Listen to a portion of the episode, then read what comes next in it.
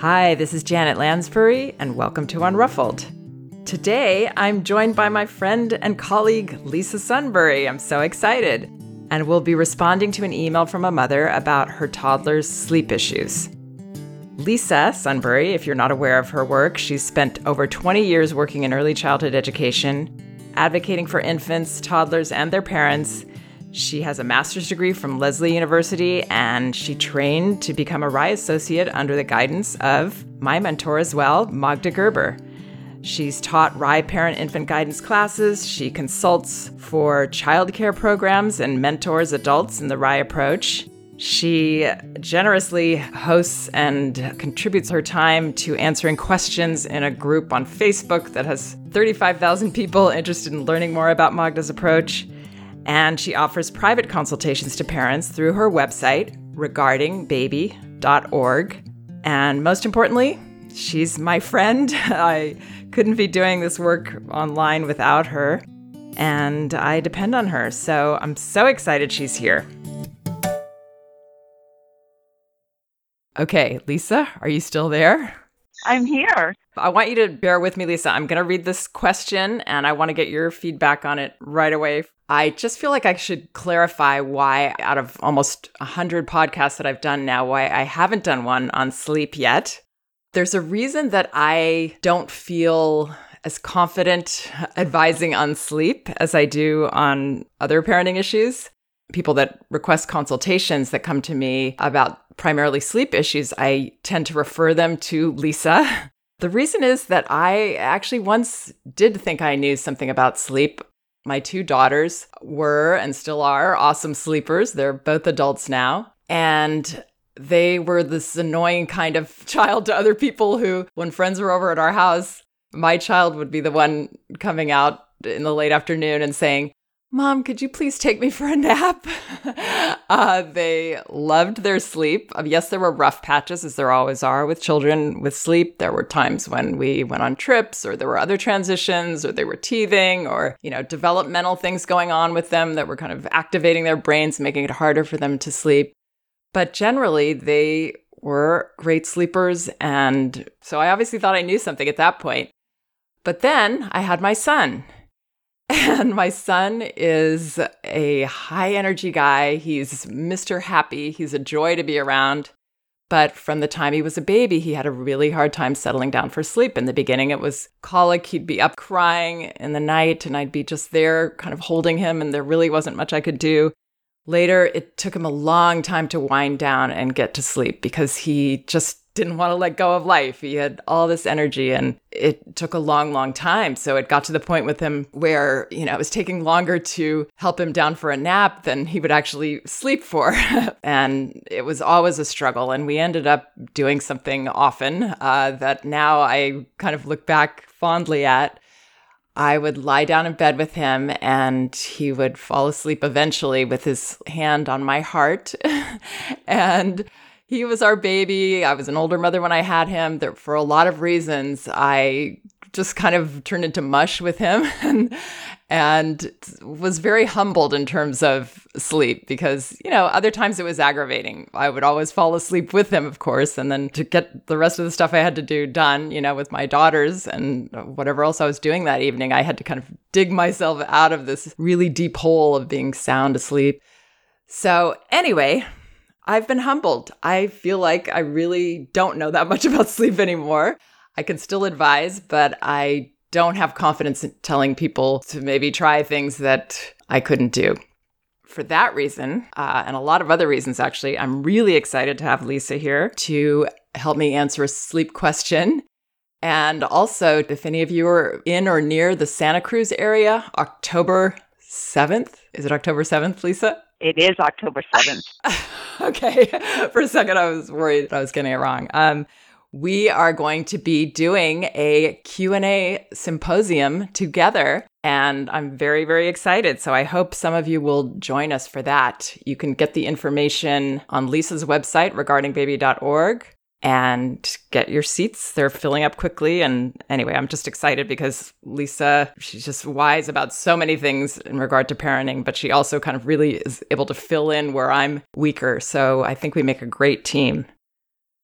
With that, I'm going to start with the question here that I received uh, via Facebook. Hello, I'm writing in hopes that you can shed some light and wisdom on my current situation. Maybe there's an obvious answer, but I'm too sleep deprived to see. About six weeks ago, my daughter switched to a toddler bed. She was 21 months, but started jumping from her crib. She also seemed to dislike being caged, and bedtime was taking an hour or more each night. So the transition was for both our sanity. At first, she seemed a little scared in her new bed, so when she came into my room at night, I didn't mind walking her back to bed and sitting with her until she fell asleep. Well, fast forward six weeks, and she's still doing this every night. Sometimes we spend hours in her room. I have hurt my back from laying on her floor and haven't had a full night of sleep in that time. Well, really, in almost two years, but you know what I mean. I want her to stay in bed, but I don't want her to feel like she can't get me if she really needs me. If I place her in bed, kiss her, say, you're going to sleep in here now. Please stay in bed. I love you. And walk away. She cries a lot and gets right back up. How can I respect her needs and teach her she's expected to stay in bed? Any insight is appreciated. So, Lisa, what do you think? I think that this little girl needs boundaries. I think that she still needs the safety and the security of, if not the crib, then her room with a gate at the door or the door closed. The transition from a crib to a bed often goes better when the child is three years old. But if the child's climbing out of a crib, there's the worry about safety. And so parents will sometimes make that change earlier. But the two year old, or this little one is 21 months, still needs the safety and security of a clear environmental boundary as well as clarity on the parent's part. That the parent has trust, that her parent has trust that her room is a safe place, that her child can go to sleep on her own. She might not like it, but she can. And so projecting that confidence, having that trust in her and projecting that confidence. Because if parents are feeling uncertain and aren't trusting, then the toddler will pick up on that it was interesting to me that this parent said her daughter seemed not to like to be caged, and then later said, I want her to be able to get me if she needs me. I don't want her to feel that she can't. Well, even if there's a gate on the room, even if the door is closed, she can still call to her mom if she needs her, and her mom can respond. So having that boundary there doesn't stop the child from calling if she needs and doesn't stop the parent from responding. So, you know, the parent's not abandoning the child here. Right.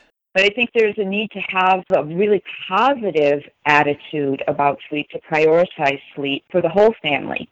That sometimes is lacking and seems to be lacking here, you know, that the parent is sacrificing her own sleep, her own needs. Yeah. I mean, she feels like she's supporting her child in staying with her for hours so that she can go to sleep in her bed. But with toddlers, sometimes the message that they might get is that something is wrong, that they're not safe, that they can't do this on their own if the parent is staying and the parent is conflicted about leaving. Yeah. And the crying will happen and it needs to happen. She has a right to express that she doesn't like this. You know, she wants to be with the parent she wants the parent to stay with her. She doesn't need that. So there's differentiating between wants and needs and acknowledging, yeah, you really want me to stay with you, and I'm not going to do that. It's time for you to sleep, and you're safe here, and you can sleep. And if you need me, I will come. And there's a big difference between supporting the child, giving the child the boundaries, both verbally and in the environment, to lead a child to bed, you can't make her sleep. One of the things we look at is creating the environment that will allow her to relax, to let go, that will give her the message that it is time to sleep. Sometimes with toddlers, it's helpful to say, I'm going to leave and I'm going to let you try to rest. You know, I'm going to go to the kitchen and wash the dishes or whatever it is that you're going to do. Let her know where you will be and let her know that you will check in on her in 10 or 15 minutes or before you go to bed. and then follow through with that. Yes, letting go. This is something uh, that's actually more loving than our kind of holding on there in ambivalence. I mean, for me, with my daughters, it was very easy to follow Magda's advice to make sleep this positive thing. And when we were going through rough spots, we were able to get back on track using Magda's holistic approach of the whole predictable day and the communication. With my son, we kind of gave in to something that we knew that we were being party to, and that was okay with us. So, in a way, we were letting go there. But through our letting go, helping our child to let go. But if the parent is kind of on the fence, if the parent is unsure, well, is this okay? But this is what I want to do, the child has no choice but to hold on. And sleep is about letting go for all of us. There's no way we can fall asleep if we can't let go of our day, let go of our feelings, you know, let go of pent up stress of the day. We've got to release. To help children do that sometimes can look like, you know, we're being mean we're not doing what they want, we're not giving them what they want, but that is what parents are for. We're for seeing the bigger picture and seeing, you know, a healthy child whose brain needs a lot of sleep to function well and to develop well. And we're seeing the kindness in being confident in our approach and clear and predictable. And then, you know, one thing I like with parents when they're going through the routine with their child at the end of the day, what they're going to do, I even like saying, and then as I'm saying goodnight, my darling, I love you, and I kiss you, and I walk out the door, it's okay if you want to yell at me right there and say, no, you know, that may be something you need to do. And what that does is it, it helps the parent feel better about what we're doing because we've let our child in on that this is an okay part of the experience together. And it helps our child to kind of say, okay, well, this is part of the script. I can do this. and then I know what she's going to do in response. I know how the story is going to end. It's a very comfortable, settling feeling for a child to know what's going to happen and have that predictable routine. I think that's so important that with your son, he was expressing a want or a need, and you were responding. You made a conscious choice that this is what will work for him and it will work for us. So if what you're doing is working for your child and it's working for your family, then there's no need to change anything. But if it's not, then you need to look at what's happening here and how can we meet the needs or the wants of our child and meet our needs and wants too. And it sounds like this parent is saying it's not working for her. Initially, when they made the switch to the bed, it was fine with her when her daughter came in and she she was fine sitting with her and reassuring her but now it's not working and she's spending hours and her back is hurting and she's she hasn't gotten a good night's sleep in 6 weeks and it's taking longer and longer for her girl to go to sleep and the crying is still happening it it's not working so then we need to look at okay what's needed here and the point you made about telling your child no matter what their age is to tell them exactly what will happen. We've been doing this and it's not working. And so tonight, when you go to bed, this is what is going to happen. And you might not like it and you might need to cry and that's okay. You can cry and you can tell me. And we're still going to do it this way, you know, so they know exactly what to expect. And I believe also that to children, this is what they know where they've slept, where they've been cozy. This is their nest. This is their wonderful little nest. It's not a negative thing. It's it's a very nurturing, positive thing. And so it's important for parents to to try to see more from the child's perspective instead of projecting a adult perspective. I think that will help a lot. And even making the bed where she's transitioning to into a kind of cozy nest like place, you know, having little bumpers around it or pillows around it or um, somehow nesting it in a little, maybe even putting a what are they called? the little gates, little small gates to keep children in, you know, just one of those to sort of help the child feel cozy and nested in this space. That's so important. So sometimes with the loss of the crib, which is a cozy nest like feeling, sometimes they don't know what to do with all that space and all that freedom, especially again at, the younger age. And so recreating that nest like feeling. The gate at the door is one way. One family that I know, they'd always had a floor bed for their child. They had a play yard around the bed And that created this kind of cozy, contained feeling, even though they had a, a floor bed. The other thing that's helpful is a privacy pop tent. That's something that for my girl, you know, she's five now, but when she switched to a bed at three years old, she had a tremendous difficulty. She used to wake at one o'clock in the morning. She'd go to sleep fine, and then she'd wake at one o'clock in the morning. She'd be up there playing, then eventually calling to me. What it was was without her crib, without that feeling of containment, she didn't know what to do with herself. And we gave it a good try. You know, we gave it a good try for a couple of months but she couldn't go back to her crib because she was climbing out. And, you know, she was three. She was ready. She was showing me in so many other ways that she was ready. So I ordered one of these. I saw this privacy pop tent, you know, online and ordered one. And it's made a tremendous, tremendous difference for her. Even now at five years old, she's happy to go into that little cave, that little nest. And she still has a gate at her door, and she's been able to since she's been about three and a half years old able to open that gate herself, chooses not to. Recently, I thought, well, maybe it's time to not have the gate there so that she can go to the bathroom if she needs to. It didn't work for her. She asked for the gate back. She wanted that gate, even with the privacy tent in her room. Wow. Yeah. That's also a great example of, again, the perspective of the child. I mean, even if you can get out or you can open the gate or you can get out of the crib, to switch into something where all options seem wide open to you is very distracting for a child. All of that freedom. You know, it's almost like you can't let go of that and forget about it and go to sleep. You know, the natural explorer in these children is saying, Hey, I got to go yonder. I can't stay in this place. Also, in terms of, I just wanted to speak a little bit to what this mother was asking about if she does get up and leave the room. So let's say that you don't have a gate, uh, or maybe your child just climbs right over the gate, or you're not comfortable closing your door for whatever reason, then really the only option is to, without any emotion or any putting any interest in it, just, you know, returning your child right back to bed. As many times as it takes as many times as it takes. Exactly. Sleep is such a hot button issue, and there's so many people out there telling you that this is the way it has to be done, and your children have to sleep in bed with you, or they shouldn't sleep in bed with you, or they need to do this, or they need to do that. And I know that because every time I put up any kind of post that's a response to a parent's question about sleep, you know, that's intended to be totally helpful, there's always a bunch of people with angry faces disliking it because it's not how they believe sleep should go. Well, the only rule for sleep in Magda's approach is that it helps the children and the parents to get as much healthy sleep as possible so that we can all thrive. You know, we've got to put the oxygen mask on first. sounds like this parent maybe needs to hear that that yes, you've got to take care of yourself here. You're not going to be able to do your job well unless you do, and that's really important.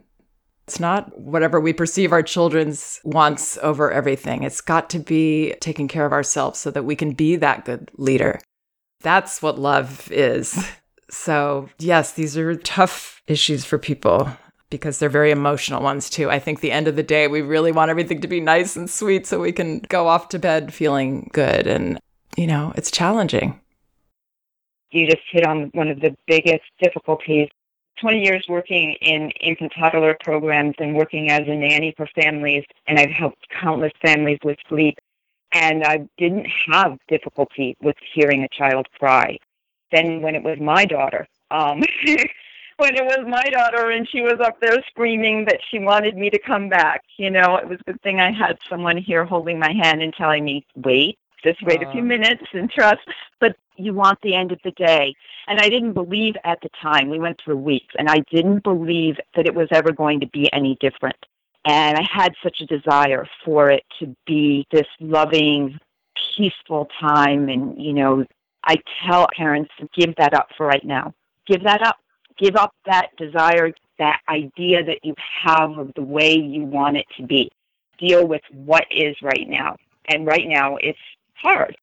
But also that if you're clear within yourself what you've decided is best for your child, best for your family, for yourself, and you're clear with your child and you're consistent with carrying out your plan, you know, Mom just said, whatever you do is what they come to expect. Infants and toddlers, if they can count on you to do what you say, they are able to relax. They don't have to test and push, but they need to count on us to do what we say we're going to do. So if you're making changes, you have to be clear within yourself and you have to have a plan and you have to be willing to stick with that plan and know that by doing that, you're doing your child a service. And the protest, the difficult period will pass more quickly. Infant sleep, toddler sleep, it's constantly changing. In, in the first couple of years, people talk about sleep regressions. But I don't like that word. They're changes. It's a sleep progression. They're maturing cognitively, emotionally, gross motor, and you know there'll be times when sleep is more difficult for any number of reasons. Again, a transition from a crib to a bed, your child might need more support at that time. But I think where parents go wrong is that what should be a temporary transition becomes this ongoing way that we sleep that we never wanted. Right. That creates resentment and and yeah, bad feelings for us with our child that really aren't our child's fault but it's our fault for kind of you know wanting to give in to pleasing them and then we're the ones that kind of feel annoyed yeah one of the things this parent said is about being scared and that's another thing we think that night is this scary time. I mean i'm a night person or i used to be before i had kids at least. Now i'm now i'm not. But night is is a nice time you know? It's a relaxing time. It doesn't have to be scary and negative.